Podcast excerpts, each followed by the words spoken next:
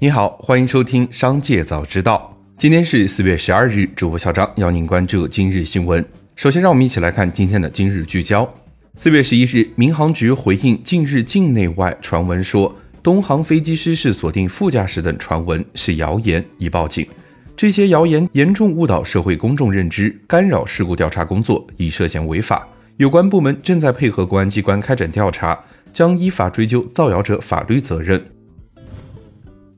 四月十一日，蔡徐坤工作室回应爱豆世纪两家公司诉蔡徐坤及其工作室的民事裁定书。文书显示，蔡徐坤及工作室被冻结六千四百万，期限为一年。蔡徐坤方称，该裁定为诉前保全的相应裁定，该案件目前尚未开庭审理。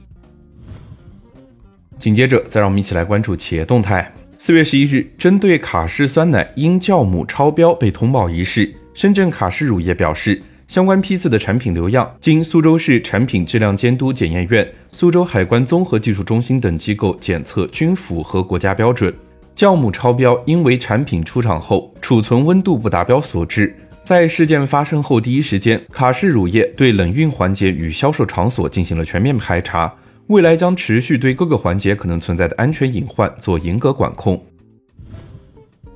四月十一日，交个朋友直播间 CEO 黄鹤在接受记者采访时表示，和罗永浩的转让费用目前仍在商议中，等到具体决定了会官宣，会是一个较为合理的费用。此前，根据老罗表态，并未与交个朋友分手，只是将其抖音账号多年运营权转让给交个朋友，交个朋友直播间会为此提供一笔授权转让费用。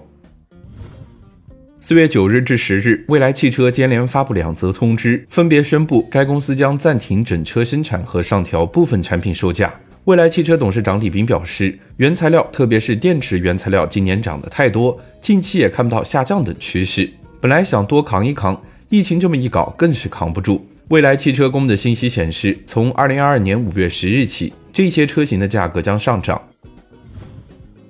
近日，上海乐扣乐扣贸易有限公司因生产不符合保障人体健康和人身财产安全标准的产品，被上海市闵行区市场监督管理局罚款一点九三万元，没收违法所得一千二百八十九点一八元。具体处罚事由为：当事人销售的乐扣乐扣高压锅抽检存在未注明有限制性要求的物质名单及其限制性要求，无工业产品生产许可证编号，无厂址、无邮政编码问题。被检测为不合格。在今年的一月四日，乐扣乐扣还因为销售劣质拉杆箱被罚。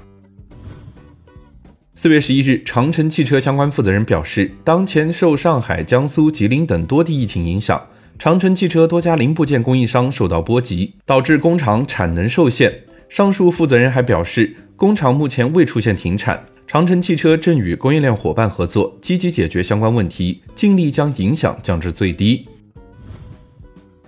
四月十一日，苹果确认已开始在印度生产其畅销的 iPhone 十三智能手机。苹果目前在印度生产一些最先进的 iPhone 机型，包括 iPhone 十一、iPhone 十二和现在的 iPhone 十三，由富士康在当地的工厂组装；iPhone SE 和 iPhone 十二则由伟创自通的工厂组装。推特公司首席执行官帕拉格·阿格拉沃尔在一份声明中表示。特斯拉首席执行官埃隆·马斯克的董事会任命本应于四月九日正式生效，但他在当天上午宣布，他将不再加入董事会，并相信这是最好的结果。声明称，埃隆是推特最大的股东，他们将继续接受他的意见。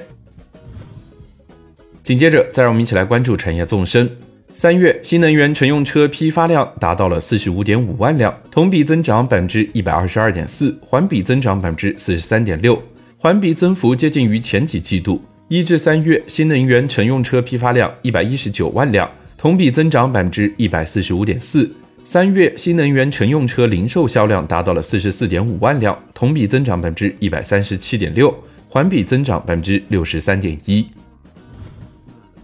国家统计局十一日发布数据，三月份全国居民消费价格指数同比上涨百分之一点五。涨幅比上月扩大零点六个百分点，其中猪肉价格下降百分之四十一点四，鲜菜价格上涨百分之十七点二，一至三月平均 CPI 比上年同期上涨百分之一点一。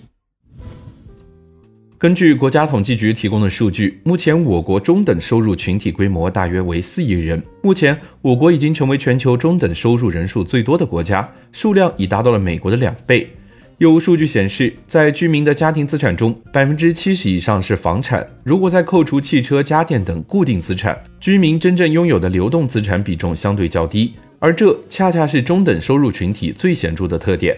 以上就是今天商界早知道的全部内容，感谢收听，明日再会。